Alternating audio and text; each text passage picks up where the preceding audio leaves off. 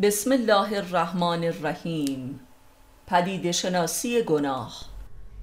معلف استاد علی اکبر خانجانی.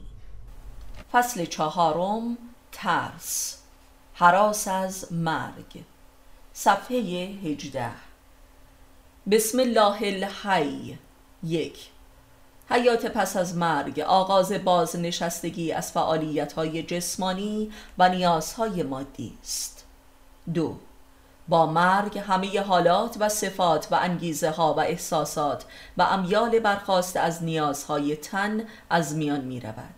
البته به واسطه بستگی و عادت یک عمر به بدن و نیازهایش به سرعت نیازها و امیال و احساسات از میان نمی رود و تا مدتی خماری های بسیاری در نفس محض آدمی باقی خواهد ماند مثل عادت به گرسنه شدن و خوردن عادت به خوابیدن، عادت به همخوابگی با جنس مخالف و عادت به فعالیت های معیشتی و سیاسی و عادت به اندیشیدن در امور مادی و احساسات ناشی از این عادات 3.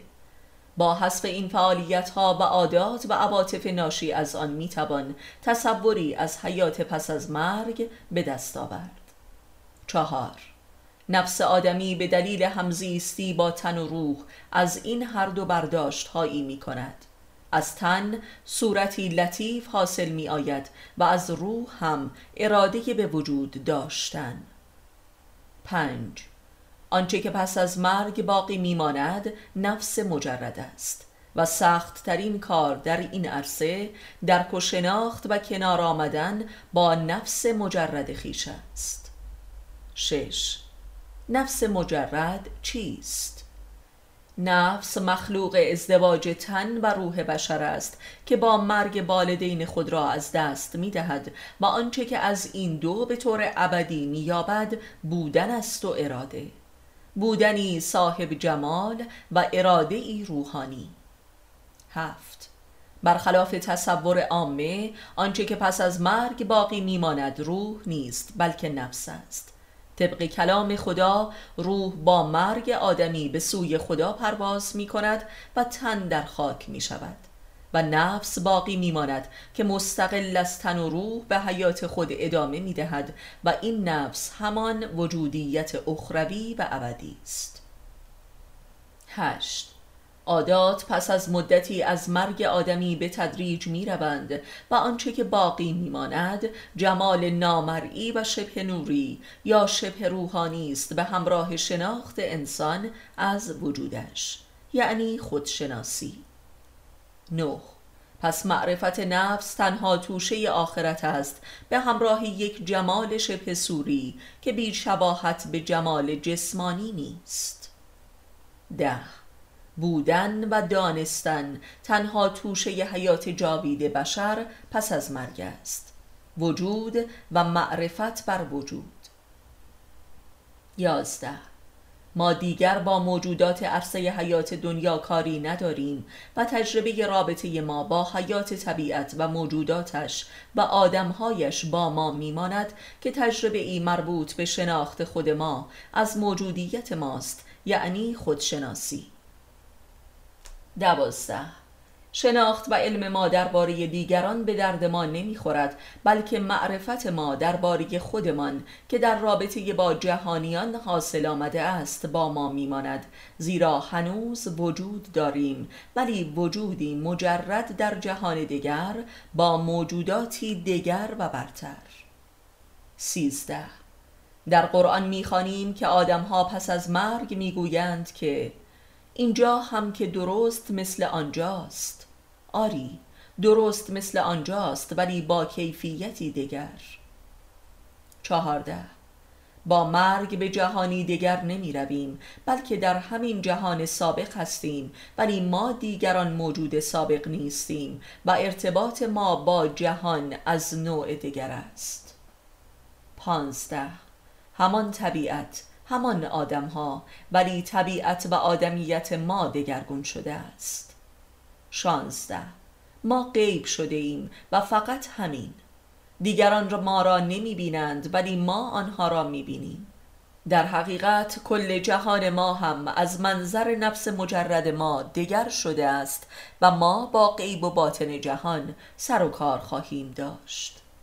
17 انسان منهای گرسنگی و تشنگی و خستگی و خواب و خوراک و صدها عادات و روابط و اندیشه ها و اعمال چه موجودی می شود ما با همین بچه آدم ها و طبیعت که هنوز بر روی زمین هستند روبرو می شویم یعنی با نفس مجرده خانواده و یاران ما.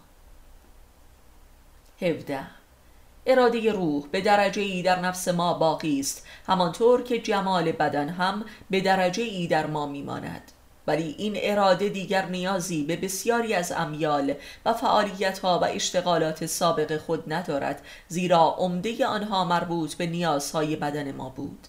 بنابراین مجالی برای تجربه و امیال برتر وجود دارد. 19 با مرگمان امکان ورود به باطن و غیب و ما برای طبیعت عالم و آدمیان پدید آمده است. 20 فقط عده اندکی از انسانها یعنی عارفان در حیات دنیوی خود به نفس مجرده می‌رسند و لذا دارای مکاشفات و مشاهدات ماورای طبیعی می‌شوند که این ماورا در حقیقت همان اندرون و غیب طبیعت است.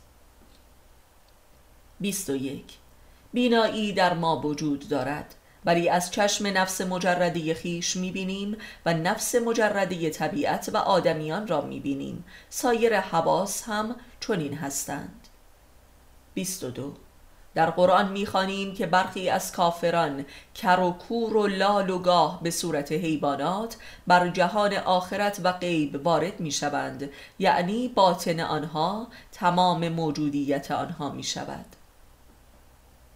23 البته یکی از مشکلات و عذابهای حیات پس از مرگ در اوایل واقعه رهایی از عادات و خماری صفات و اعمال دنیوی ماست و به تدریج نفس مجرد ما رخ می نماید 24 همه قرایز حیاتی و امیال ذاتی ما پس از مرگ هم وجود دارند. ولی واکنش و روش ارزا و عملکرد آنها متفاوت خواهد بود زیرا با جهان قبل سر و کاری ندارد و بایستی در ارتباط با نفس واحدی جهان ادامه حیات دهند. 25 نفس مجرده آدمی مخلوق ارتباط با جهان و جهانیان است. مسلما روابط تصرفی و داد و ستد سوری و مادی و آنچه که از این مبادلات حاصل آمده است پس از مرگ جز حسرت و حس قحطی و خماری بر جای نمی‌گذارد و سراسر عذاب است. و فقط در های باطنی از جهان و جهانیان است که باقی میماند و پس از مرگ به کار می آید زیرا به تازگی تمامی رابطه انسان باطنی است. و لذا انسانهای باطنگرا پس از مرگ از سرمایه بهتری برخوردارند و آدمهای ظاهر پرست با مرگشان مواجه با حس نابودی می شوند و این برزخ است. 26 برزخ که عرصه ورود کلی انسان پس از مرگش می باشد عرصه بین بود و نبود است. هر چیزی هم هست و هم نیست. به لحاظ وجودی هست ولی به لحاظ ماهیت و خاصیت نیست. 27 نفس مجرد همان هستی فی نفسه و خود به خودی و بدون ارتباط با صفات جهان است. بنابراین آدمی در حیات دنیا به میزانی که با وجود محض و باطن و ذات جهان رابطه یافته است هستیش پربارتر است و با مرگش سرمایه ای ماندگار دارد. 28 خواص و صفات و ارزشها و مفاهیم دریافت شده به واسطه قرایز مادی پس از مرگ از میان می روند. در حقیقت روابط آدمی پس از مرگش با جهان یک رابطه وجود گرایانه یا اگزیستانسیالیستی است و وجود محض حریم الهی است و لذا وجود گرایان با مرگشان به حریم الهی وارد می شوند که همان جنت است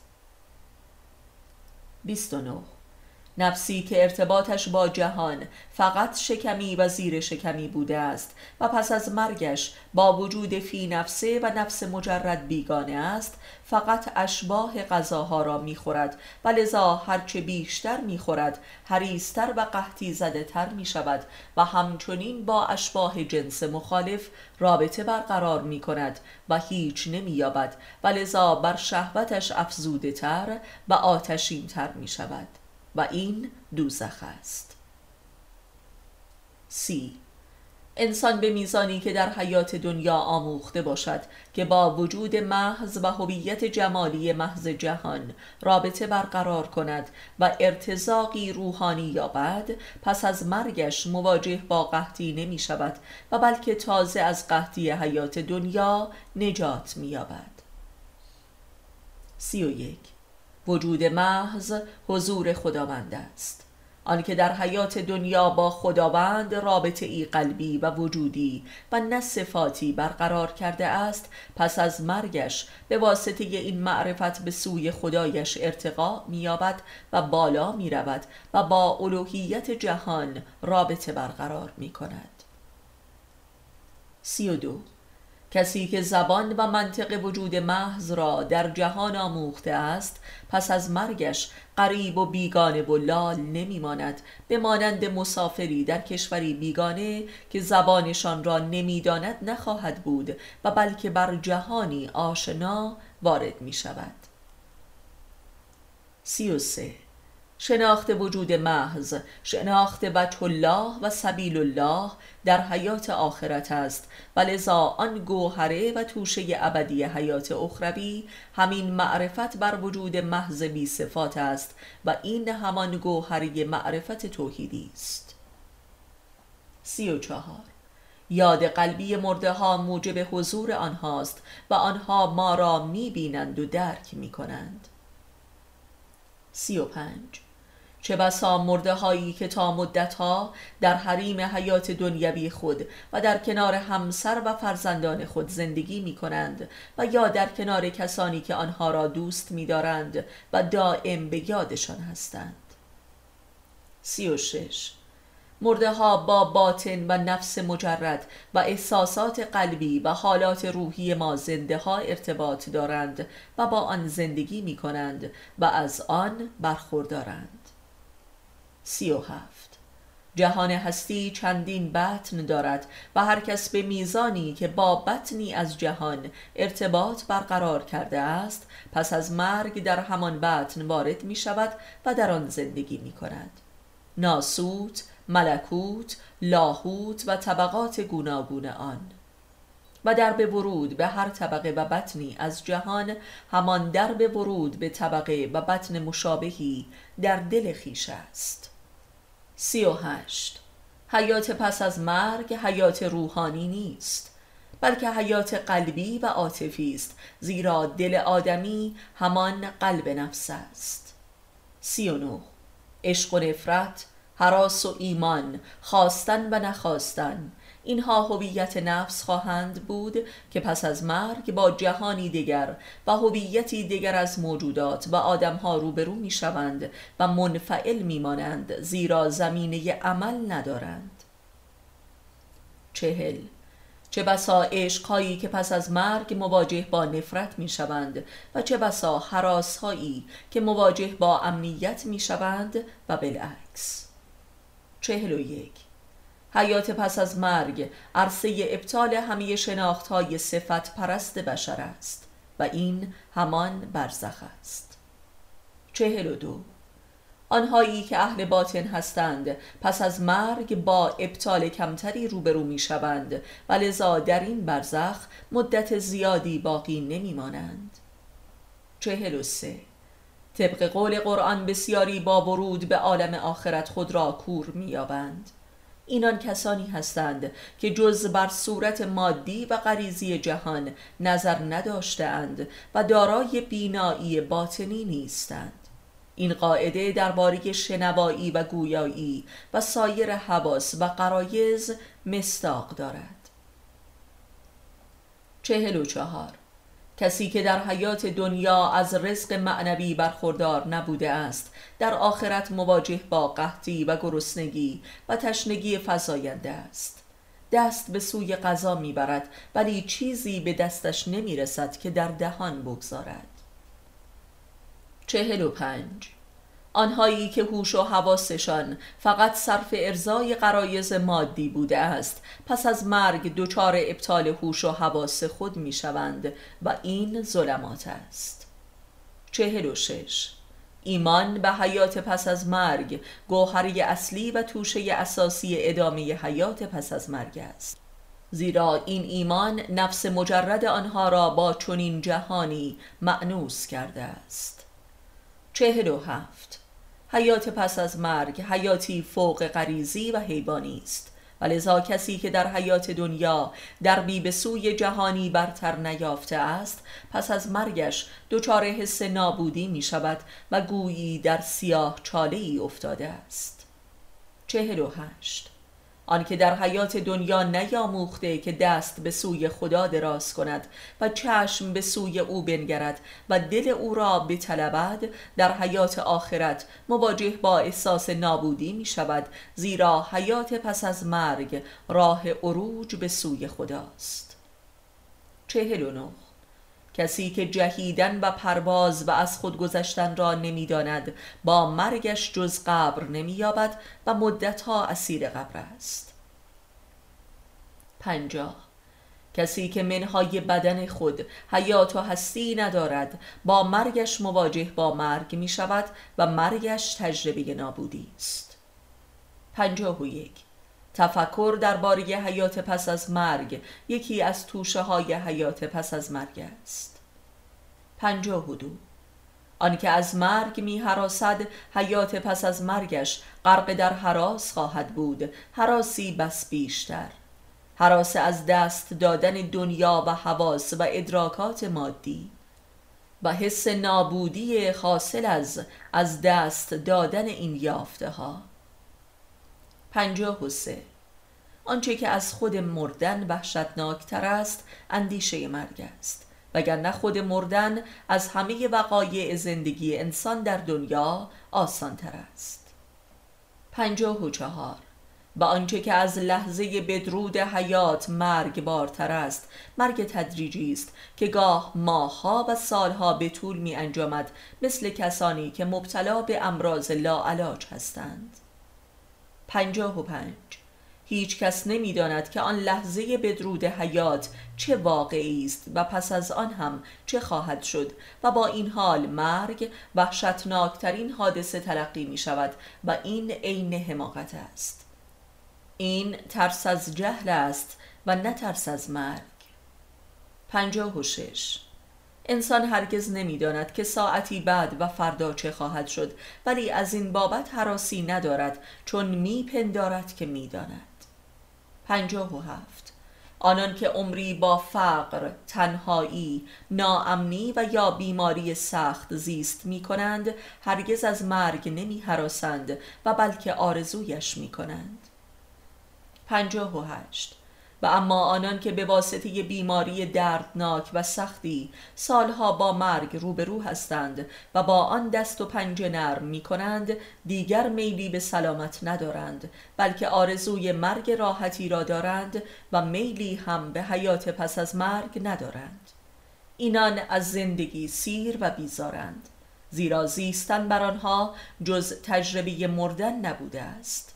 اینها با مرگشان از مرگ نجات مییابند و مرگ برای آنها به قول قرآن یک سکران و مستی عظیم و ابدی است. پنجاه و اگر حیات پس از مرگ نباشد و به حساب نیاید حیات دنیا بین آدمها به عدالت و تصاوی تقسیم نشده است. برخی تمام عمر را غرق سلامت و رفاه و شادی زیست می کنند و برخی هم درست به عکس. شست حیات پس از مرگ جدای مسئله گناه و ستم مستلزم مفهوم عدالت است. زیرا عدالت در اندیشه بشری در چهارچوب حیات دنیوی قابل درک نیست. شست و یک. معنای عدالت ایجاب می کند که انسان با مرگش نابود نشود جدای مسئله اجر و جزای اعمال. چون انسان صاحب دانایی درباره حیات و هستی است این انصاف نیست موجودی که وجود را تجربه و درک کرده است نابود شود. پس جاودانگی هستی آدمی نیز شرط ذاتی معنای عدالت است. عدالت دنیوی نیز معلول جاودانگی انسان در جهان است زیرا انسان اگر جاودانه نباشد اجرای عدالت و جزا در حیات دنیا امری نامعقول و ظالمانه می نماید زیرا نابودی خود به خود جزای کل زندگی انسان در عالم خاک محسوب می شود و نیازی به جزایی دیگر نیست. همانطور که انسان محکوم به اعدام را مجازات دیگری نمی کنند. 62 اگر حیات جاوید نباشد رعایت هر قانون و اخلاقی در حیات دنیا نیز محمل می نماید و بلکه ستم است. 63 پس حیات پس از مرگ علت العلل و اساس منطقی و عاطفی همه قوانین و حدود و ارزشها در جهان بشری است. ولذا آنان که به این جاودانگی باور ندارند به هیچ قانونی تندر نمی دهند و ارزش برای آنها معنا ندارد. 64 پس باور به حیات پس از مرگ و جاودانگی اساس عقل و اخلاق و قانون و همه مفاهیم و ارزش هاست 65 به همین دلیل دین که بانی همه قوانین و ارزش هاست با اعتقاد به حیات پس از مرگ آغاز می شود 66 باور به حیات پس از مرگ اساس باور به خدا نیز می باشد 67 باور به جاودانگی یک باور ذاتی و وجودی در بشر است زیرا بشر ذاتا می‌خواهد که جاودانه باشد و آن را به مسلحت وجودش می‌داند و وجودش این باور را به او القا می کند باور به خدا نیز از همین جاست. 68 چون انسان وجود دارد پس خدا هست. 69 خدا هست زیرا انسان هست. هفتاد. پس خدا در باور بشر معلول اراده به جاودانگی در بشر است. هفتاد و یک. جاودانگی گوهر ذاتی وجود است و این گوهره در آدمی با صدای بلند سخن می‌گوید و این نطفه اصلی وجدان در بشر است. هفتاد و دو. اندیشه و ارادی به فهمیدن و علم و حکمت معلول جاودانگی بشر است. انسان به میزانی که دارای وجدان جاودانگی ناطق در خیشتن است و به آن باور دارد میاندیشد. ولذا کافران به این باور و آنان که درباره این باور یقین ندارند دارای عمق اندیشه نیستند و اندیشیدن در آنها بی انگیزه است و کار نمی کند هفتاد و سه فقط انسان است که جاودانگی را درک می کند و لذا میزان فهم و باور به جاودانگی همان میزان انسان بودن بشر است. و آنان که در این باور متزلزل هستند و یا منکرند غرق در حیات جانوری می باشند و جریان اندیشه در آنها تعطیل است. هفتاد و چهار. اندیشه های بزرگ و عمیق جاودانه اند یعنی جاودانگی را در معنای خود حاضر دارند و این گوهره اندیشه آنهاست. هفتاد و پنج. بنابراین اندیشه درباره حیات بعد از مرگ موتور محرکه اندیشه است و یکی از مهمترین منابع تقضیه تفکر می باشد هفتاد و شش.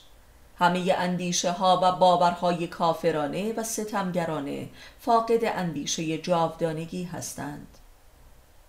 هفتاد و هفت. فقدان باور به جاودانگی مولد اندیشه هایی سطحی و حقیر و بلکه خطا و ظالمانه و دشمن بشر است. هفتاد و هشت. حضور جهان هستی لامتناهی القا کننده اندیشه جاودانه در بشر است. و به بشر ارادی که به جاودانگی را القا می کند. هفتاد اگر چیزی جاوید وجود دارد پس انسان هم حق دارد که جاوید باشد. هشتاد. اگر همه چیز تباه و نابود شوند فضا و مکان و آسمان جاودانه می نماید و این اساس القای جاودانگی از بیرون در انسان است. هشتاد و یک. اگر همه موجودات نابود شوند وجود داشتن نابود نمی شود. و این منشأ معنای جاودانگی و خداست. هشتاد و دو. هیچ چیز نابود نمی شود بلکه هر چیزی تغییر و تحول می یابد. انسان همچنین است و این نیز علت دیگری در اراده به جاودانه بودن در بشر است. 83 بودن جاوید بودن است و این است سر عالم وجود که در انسان به صورت وجدان سخن می‌گوید که ای انسان تو جاودانی. 84 ولی کسانی که تمام زندگیشان رنج و بیماری است دارای ارادی به جاودانگی ضعیفی هستند و چه بسا میل به نابودی دارند و نابودی را قلمرو آسودگی ابدی خود می‌دانند و این نیز معنای دیگری از جاودانگی است. آسایش ابدی. 85 سخن گفتن درباره مرگ خیشتن ناهنجارترین سخنها در بشر است و این دال بر ناباوری به جاودانگی است و فقدان وجدان انسانی. 86 انسان تنها موجودی است که جاودانگی را می‌تواند درک کند و لذا مکلف به شناخت خدا و پرستش او می باشد 87 خداپرستی عین پرستش وجود جاوید و جاودانگی وجود خیشتن است. و لذا شکر گفتن خداوند عین شکر گفتن خیش است به قول خداوند. 88 جهان هستی نمادی از جاودانگی است. پس برای باور به جاودانگی و وجود خدا کافی است که در جهان تأملی کنیم و بخش عمده ای از قرآن دعوت به این تأمل درباره جهان است. 89 و جهان هستی در عین حال بلا وقفه در حال تغییر و تحول است. آنچه که هم متغیر باشد و هم جاوید پس بی نهایت صورت و حالت وجود دارد و بی نهایت نوع بودن. 90 حیات بشر در عالم خاک فقط یکی از صور وجود اوست و بی نهایت نوع بودن پس از مرگ ممکن است. 91 آدمی در این دنیا دارای دو نوع حیات و هستی و رنج و شادی است جسمانی و روانی. با مرگ حیات جسمانی می رود و حیات روانی می ماند پس به نفع انسان است که در این دنیا برای حیات روانی خود ارزش بیشتری قائل شود و برایش تلاش بیشتری نماید. 92 مهمترین و ارادی ترین فعالیت و تلاش روانی بشر همانا تفکر است درباره حیات و هستی خیش در جهان و بلکه تفکر تنها فعالیت روانی محض بشر در حیات دنیاست و این توشه آخرت است.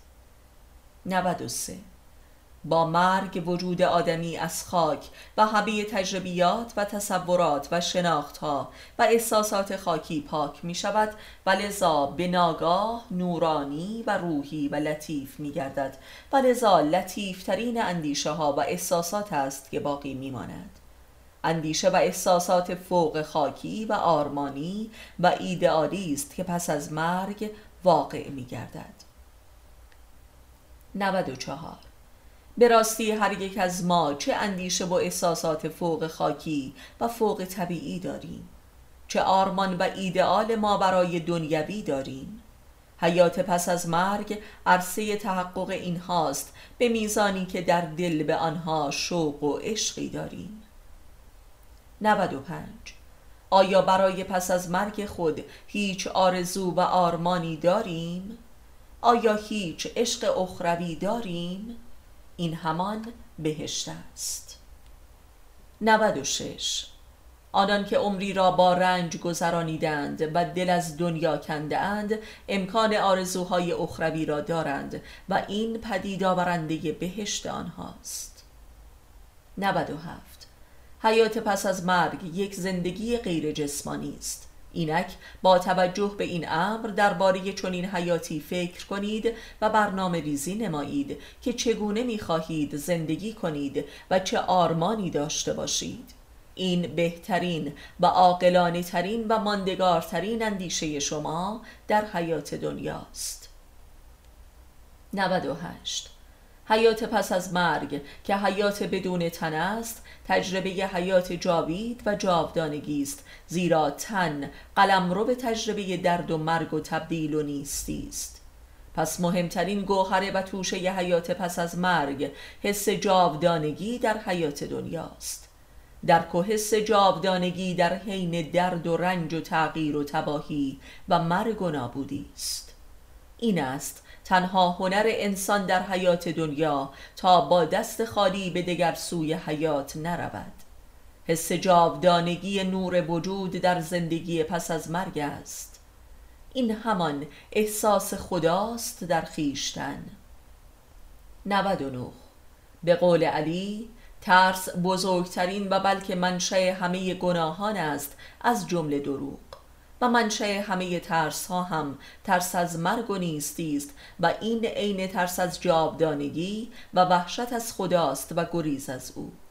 در واقع فرار از خداست که منشأ همه گناهان است که به صورت فرار از مرگ رخ می دهد و مرگ یک جهش کبیر و کیفی در تقرب الله می باشد صد. خواب یک مرگ خفیف و موقت است و رویاهای ما صورتی از حیات اخروی پس از مرگ ماست. اگر در خواب خود کابوس بسیار داریم باید فکر اساسی در راه و روش زندگی خود کنیم تا با مرگ به دوزخ وارد نشویم.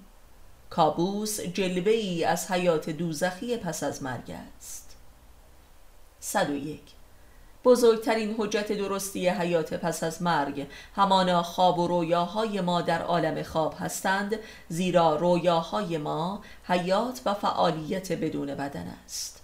به همراه این نفس هنوز امیال و قرایز و عشق و نفرت ها حضور دارند. یعنی هنوز نفس ما مجرد نیست و پس از مرگ هم مدت ها طول می کشد تا نفس به مقام تجرد و پاکی برسد.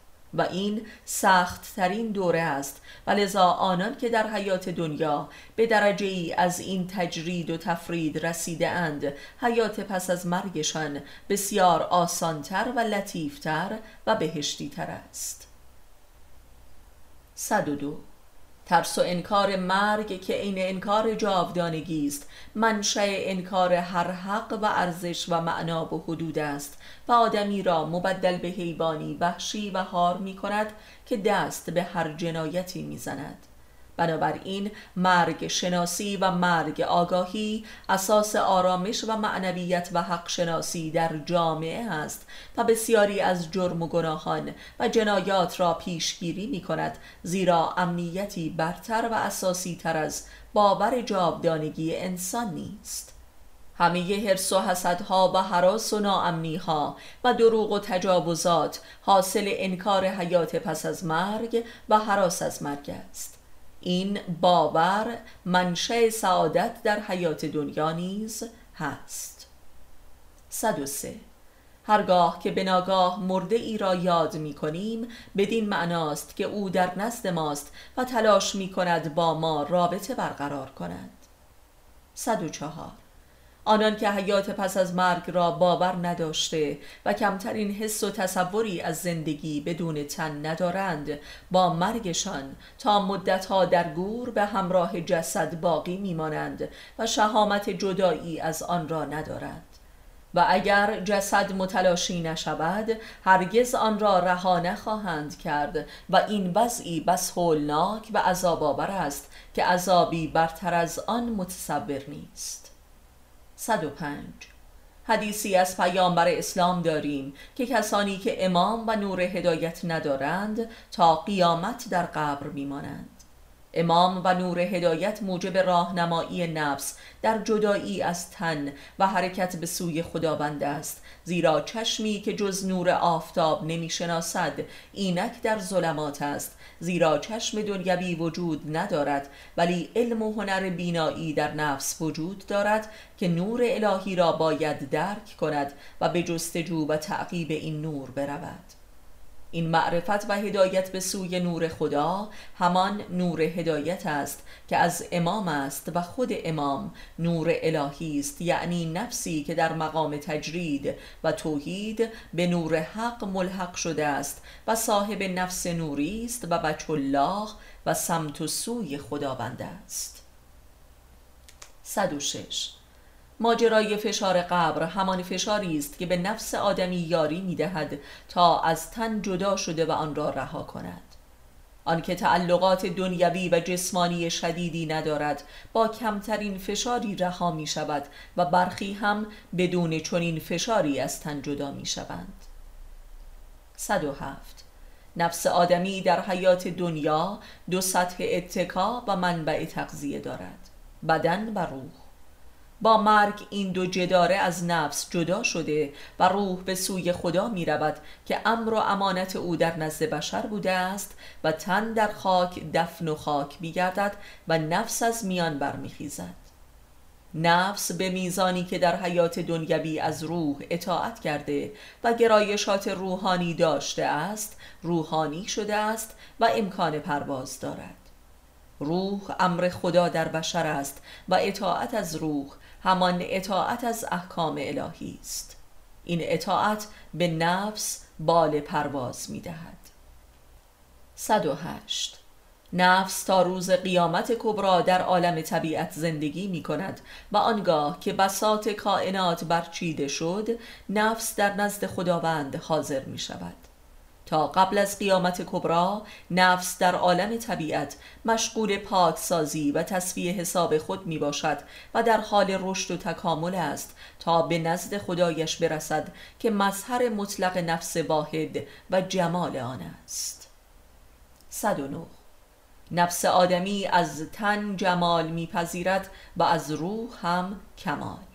و این جمال و کمال. هر دو از خداوند است و آدمی با مرگش به مقام استقلال وجودی و اهدیت و سمدیت و بی علتی و بی تایی نفس می‌رسد و خدایگونه می شود 110 موت ارادی در عرفان علوی که به معنای برخواستن نفس از میان تن و روح است همان واقعه موت قبل از مرگ است که بزرگترین واقعه تعالی و معراج روح انسان در عالم خاک می باشد. این نوع عارفان مرگی ندارند زیرا قبلا از میان برخواستند و فقط به عنوان وظیفه در تن خود مشغول رسالت خیش هستند. 111 آنان که عمری سختی و رنج و بیماری کشیده اند تعلق اندکی به تن دارند و لذا مرگی بس آسانتر دارند و پس از مرگ نیز حیاتی آسانتر را تجربه می کنند. 112 آنان که همه کارهایشان را با بدن خود انجام می دهند پس از مرگ دچار حس نابودی می شوند و جدایی از تن کاری نابود کننده است. 113 دلی که به مقام یاد قلبی خداوند رسیده باشد با مرگش سوار بر این یاد رستگار می شود. این یاد بال پرواز و عروج از تن و قبر است و رهایی از عالم ماده و رسیدن به جهانی که از جنس نفس مجرده است یعنی بهشت. 114 جهان هستی و کل طبیعت و کائنات نیز. با قیامت کبرا مرگش آغاز می شود و از کالبد و مادیت خود جدا می شود و این مادیت نابود می شود و نفس واحده جهان هستی باقی می ماند. قلم رو به نابودی مادیت جهان همان دوزخ است و نفس واحد اش هم جنت و درجات آن است که مردمان به دو دسته تقسیم شده و بر یکی از این دو عرصه وارد می شوند. 115 دوزخ جایگاه کسانی است که به تن خود و قرایز بلی گفتند و بهشت هم از آن کسانی که به روح خود یعنی امر خدا لبیک گفتند. نفس های جسمانی و نفس های روحانی.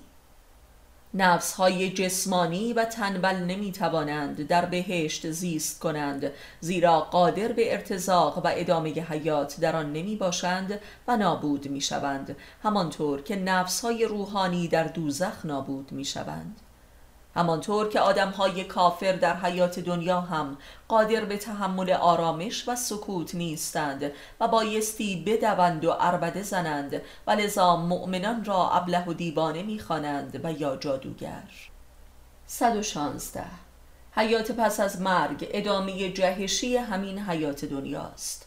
آنان که آرامش پاکی، انضباط، صلح، محبت و رضا را دوست می‌دارند اهل بهشت هستند و آنان که عاشق شتاب و عربده و خشونت و تشنج و جنگ و سلطه هستند اهل دوزخند. در یک کلام عاشقان تکنولوژی دوزخیانند و عاشقان طبیعت اهل بهشت هستند. آتش و آب. 117 فکر روح نفس است. قدرت پرواز و تعمق فکر. همان بالهای خیزش نفس از تن پس از مرگ است و امکان وسعت تحرک و آفاق هستی نفس است.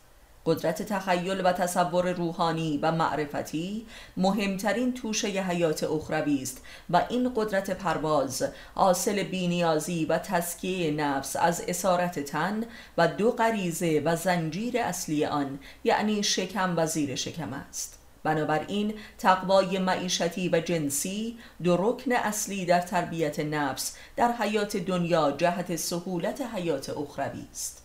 پس درک و پذیرش تنهایی در حیات دنیا بهترین توشه حیات آخرت است.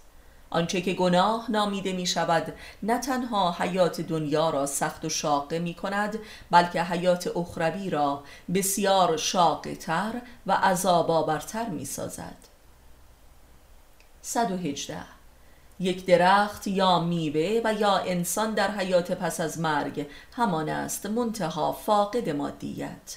ولذا انسانی که قادر به برقراری رابطه غیر مادی با جهان ماده باشد به همان میزان حیات اخروی آسانتری دارد و دچار قحطی و حس نابودی نمی شود آدمی بایستی بدون آنکه به بلعت تغذیه کند و بدون آنکه هم خوابگی کند غریزه جنسیش را ارضا نماید.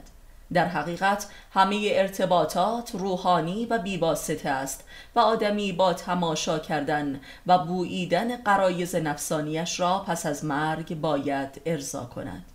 ولذا در آنجا هیچ توفاله و زباله ای نیست و هیچ عمل اضافی و زور زدن و فعل و انفعالات فیزیکی نیاز نیست و این وضع انسان بهشتی است ولی انسان دوزخی به شتاب و حرس و قحطی هزاران بار شدیدتر دچار می شود زیرا ارتباط روحانی و فکری و عاطفی نمی داند. او فقط اهل فیزیک و مکانیک است بلزا انسانهای ماشین پرست و تکنولوژیک حیات اخروی هولناکی دارند. نفس آنها فقط اسیر تن نیست بلکه در اسارت ماشین و ابزارهای فنی است. 119 جهان همان جهان است. ولی انسان بایستی بدون واسطه حواس و ادراک مادی با آن مربوط شود و این ارتباطی مستقیم و بیواسطه و نابتر است به شرط آنکه آدمی معرفت و ارتباط روحی در حیات دنیا را تمرین و تجربه کرده باشد.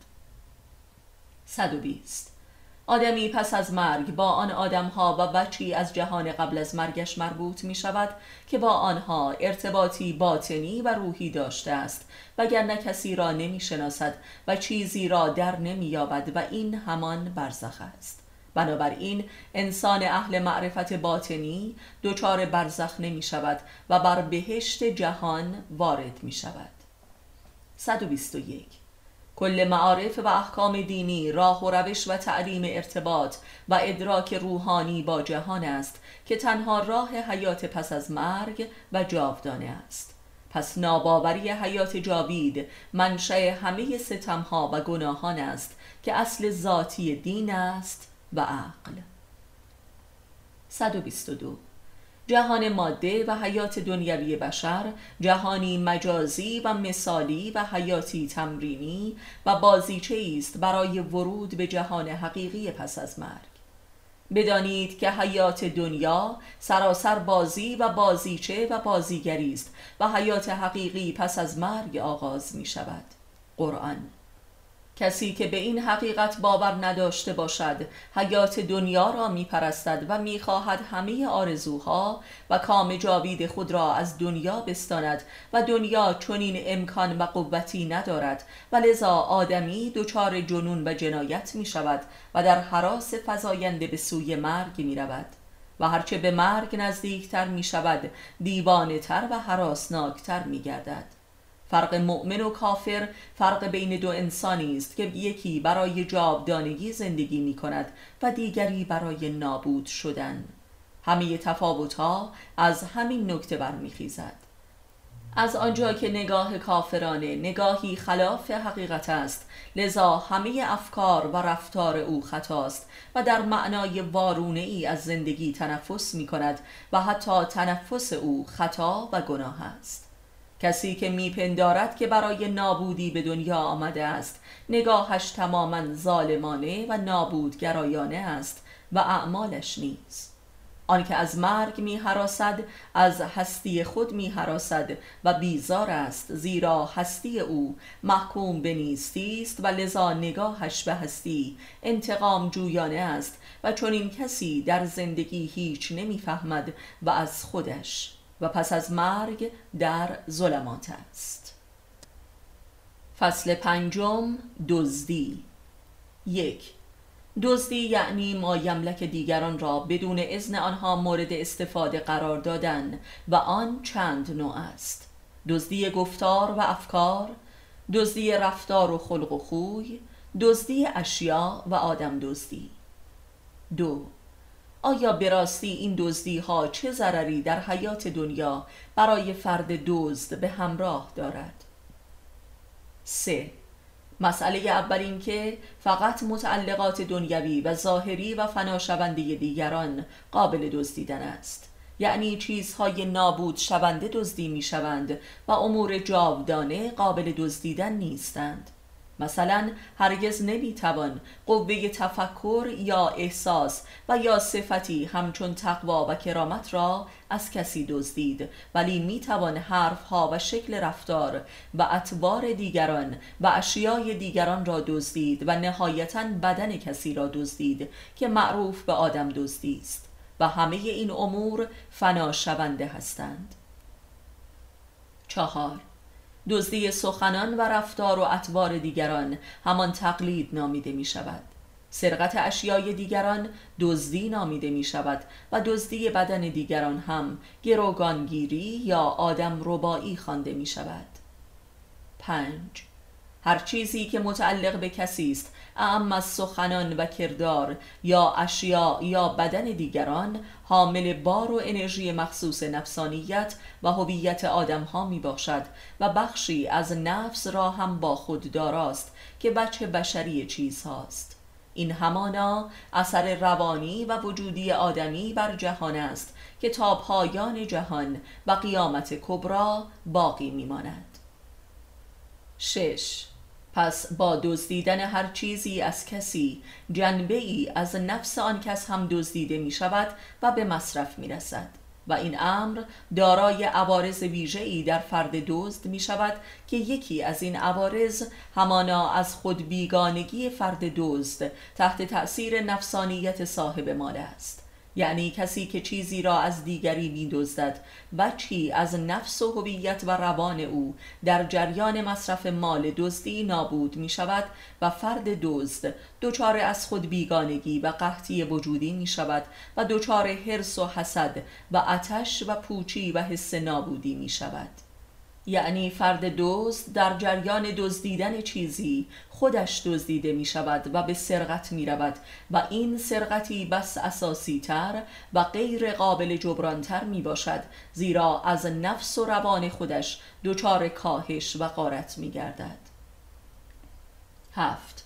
پس مال دزدی نفس فرد دزد را میدزدد و قارت و نابود می کند و این قانون الهی شامل هر گناه دیگری هم می شود یعنی کسی که دروغ می گوید و فریب می دهد خودش به همان فریب مبتلا شده و دروغ خود را باور می کند کسی که ستم می کند در حقیقت به خودش ستم بیشتری روا می دارد کسی که زنا و تجاوز می کند نفس خودش دچار تجاوز عمیقتری می گردد دزدیدن دزدیده شدن است. هشت. یعنی آنکه مورد تجاوز قرار می‌گیرد ضرر کمتری می‌بیند تا آنکه تجاوزگر است. یعنی ظالم مظلوم تر است. فریبکار فریب خورده تر است. نه. تقلید که یک دزدی معنوی و نامرئی است موجب از خود بیگانگی و مسخ هویت و توهی شدن فرد مقلد از اصالت خیش است و به واسطه مرجع تقلید تسخیر می شود ده. دزدیدن اراده به شبیه دیگران شدن و شبیه دیگران زیستن است و این اراده و اندیشه اساس دزدی از هر نوعی است. شبیه دیگران حرف زدن و رفتار کردن. شبیه دیگران خوردن و پوشیدن و مصرف کردن و نهایتا به لحاظ صورت و جمال هم مثل دیگران شدن. و این کفر نسبت به خیشتن است که عین کفر نسبت به خداوند خالق است. پس کفر اساس دزدی است. یازده. این کفر بیانی از انکار خیش و بخل نسبت به دیگران می باشد که به صورت انواع دزدی ها بروز می کند پس دزدی معلول نفرت از خیش و کینه به دیگران است. و تقلید ابتدایی ترین و عمومی ترین دزدی ها و ریشه سایر دزدی هاست دوازده. پس دزدی برخواسته از احساس بیهویتی و بیوجودی است و این احساسی کاذب است که حاصل بیمعرفتی درباره خیشتن است. سیزده. پس دزدی حاصل نداشتن نیست بلکه حاصل نبودن است. زیرا آدم دزد و مقلد در هر شرایط اقتصادی و اجتماعی که باشد باز هم دزدی می کند و دزدی هایش بیشتر و کلانتر و پیچیده تر و رسمی تر می شود چهارده. چه بسا یک گرسنه آفریقایی دم موت دزدی نمی کند ولی آقای راکفلر که نیمی از جهان را صاحب است هنوز هم به دزدیش ادامه می دهد پانزده. دزدی حاصل احساس بیخودی است و کسی که خودش نیست در دیگران است و این ظلمت است و گم شدگی و فقدان عدالت. شانزده. کسی که در خودش و خودش نیست در ظلم است زیرا در وجودش نیست و وجودش را انکار کرده است و به خودش ظلم نموده است و لذا مشغول وجود دزدی است. هفده. پس عدالت همان موجودیت است. انسان عادل همان انسان اهل وجود است. هجده. آدم دزد وجود خود را رها و انکار و نفرت داشته است و چیزهای عدمی از دیگران را می تا احساس وجود کند. ولی بر احساس بی وجودیش افزوده می شود و دزد هرگز به قایتی نمی رسد و روز به روز تر می شود زیرا وجود دیگران را نمی تواند بدزدد بلکه چیزهای فنا شونده ای از دیگران را می دزدد 19 مال دزدی هرچه با ارزشتر باشد خسارتش در دزد شدیدتر است و او را شدیدتر دچار قحطی وجود می کند کسی که گفتار و رفتار بزرگان را تقلید می کند که صاحب وجودند شدیدتر بی وجودی خود را می بیند و مستمرن از خود گریزانتر می شود و حرس و بخل و کینه اش نسبت به بزرگان بیشتر می شود و با حقیقت آن گفتار و رفتار به تضاد بیشتری می رسد مثل به کار بردن توتیوار کلام انبیا و اولیا و عرفا و تقلید از اطوار و آداب عبادی آنان بی هیچ معرفت باطنی و جوهری روحانی. این دزدی یک دزدی تاریخی و عامه در سراسر جهان است که ریشه دزدی های دیگر است. این دزدی معنوی اساس دزدی های مادی است مثل ربا، مال مردم خاری و کلاه برداری به شیوه های پیچیده. 20 بنابراین بالا رفتن از دیوار مردم و اشیای دیگران را رو بودن بدوی ترین نوع دزدی است که کمترین خسران و ضررها را دارد که عمدتا حاصل نیازهای مادی است و با رفع نیاز دزدی هم کاهش می‌یابد. ولی دزدی های غیر مادی این گونه نیست. 21 تقلید که دزدی معنوی است. حاصل بخل نسبت به مرجع تقلید است و نهایتا به ادابت با مرجع می رسد مرحله اول ظلم است و مرحله دوم عدل است که همان رجعت به خیشتن است. مثل غرب زدگی جوامع جهان سوم نسبت به غرب که عاقبت به صورت انقلابات ضد غربی بروز کرد. 22 یا مثل تقلید اروپاییان از گفتار و آداب مسیح علیه السلام که در قرون وسطا به اوج از خود بیگانگی و جنون رسید و عاقبت به صورت نبرد بر علیه مسیحیت بروز کرد. 23 به قول معروف مال دزدی هرگز از گلوی دزدش پایین نمی رود و اگر هم برود در او حزم و جذب نمی شود و بیمارش می کند و او را به اسهال و استفراغ می اندازد 24 یا مثل برابری زن و مرد و تقلید زن از مرد که عاقبت تبدیل به نهزت برتری زن نسبت به مرد یعنی فیمینیزم شد و ادابت و نبرد بر علیه مردان. 25 و یا هیزی که دزدی مرد از ناموس و بدن زن است. روز به روز مرد را حریستر و شهبت زده تر و بی تر ساخته و عاقبت مرد را زن صفت می کند یعنی وجود مرد به واسطه زن تسخیر می شود یعنی دزدیده می شود 26 آنکه می دزدد بیشتر دزدیده می شود 27 دزدی به قصد وجود دزدی است که به بی وجودی شدیدتر می رسد تا جایی که دزد به خون دیگران تشنه می شود و می خواهد وجود دیگران را نابود کند. 28 جنایت حاصل جن زدگی وجود است که خود معلول انواع دزدی ها می باشد که وجود دزد به تسخیر کامل در می آید و به قایت قحطی و بی وجودی می رسد در حالی که وجودش مملو از اموال دزدی مادی و معنوی است. اندیشه ها و باورها و سخنان و اطوار و صفات و اموال دزدی و تصورات و آرزوهای دزدی. 29 گاه کالای فکری که کسی می دزدد به قدری آتش زا و نابود کننده است که دزد را به جان جامعه می اندازد یک آرزو و آرمان یا ایدولوژی و فلسفه دزدی مهلک مثل نیهیلیسم و مارکسیسم و درویشیگری که خود در ذاتش ضد وجود است.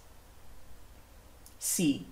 کسی که از دیوار مردم بالا می رود و بانک می زند مبتلا به یک ایده و آرزوی دزدی مثل خوشبختی است. زیرا خوشبختی یک معنایی برخواسته از شبیه فرد خاصی شدن است.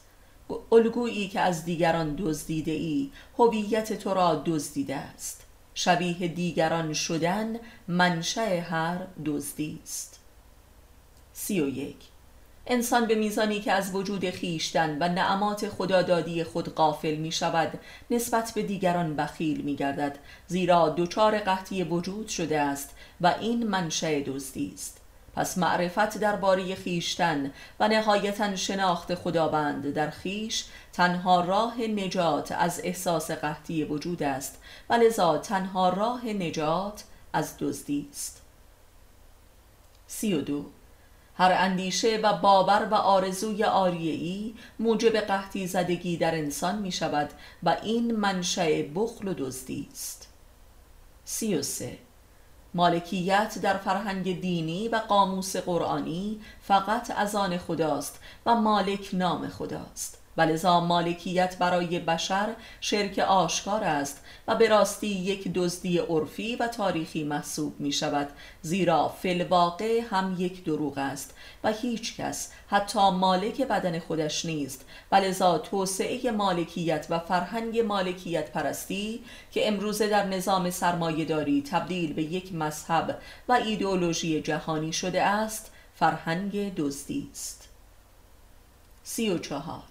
به قول علی علیه السلام هر کجا که ثروتی انباشته شده و کاخی برپاست دال بر دزدی است. و علاوه بر این طبقات اقتصادی و تضادهای طبقاتی بستر دائمی اندیشه دزدی است زیرا همواره افراد و طبقات پایین می‌خواهند شبیه ثروتمندان و اشراف شوند و این اساس دزدی است.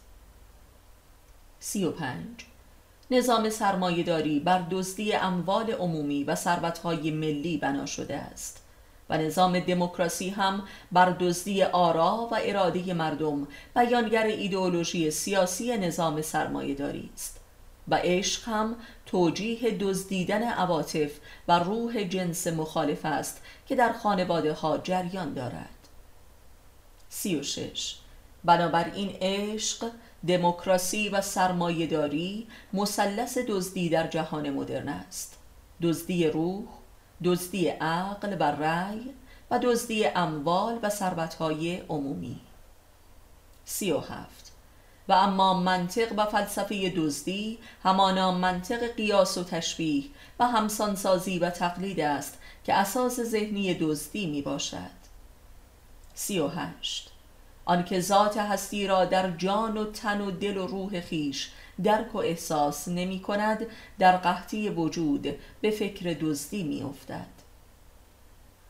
سی و در قلمرو اندیشه دینی خدای آسمانی که به صورت ایده خدا در ذهن پرستیده می شود نیز ایده دزدی است. و همانطور که قبلا به واسطه آیات قرآنی نشان دادیم این خدا کانون ظلم عظیم است یعنی دزدی عظیم. زیرا چون این خدایی وجود ندارد و عین عدم است که پرستیده می شود و آدمی عدم را وجود قرار داده و هوای نفس را خدا نامیده است. و این ذات دزدی تاریخی روانی بشر است که تبدیل به یک مذهب جهانی شده است که مذهب دزدی و دزدی مذهبی است. خدا دزدی و دزدی به نام خدا توجیهگر همه دزدی های بشر است. چهل. پس تنها راه نجات انسان از دزدی کردن و دزدیده شدن جستجوی خدا به عنوان قدرت حیات و هستی و خودکفایی در ذات خیشتن است. عرفان تنها راه دزدی زدایی از نفس فرد و جامعه است. یعنی معرفت بر وجود موجب درک و دریافت و احساس وجود است و لذا از احساس قحطی وجود پیشگیری می کند و دزدی را از نفس می زداید. زیرا دزدی محصول نیاز به غیر است در یافتن وجود.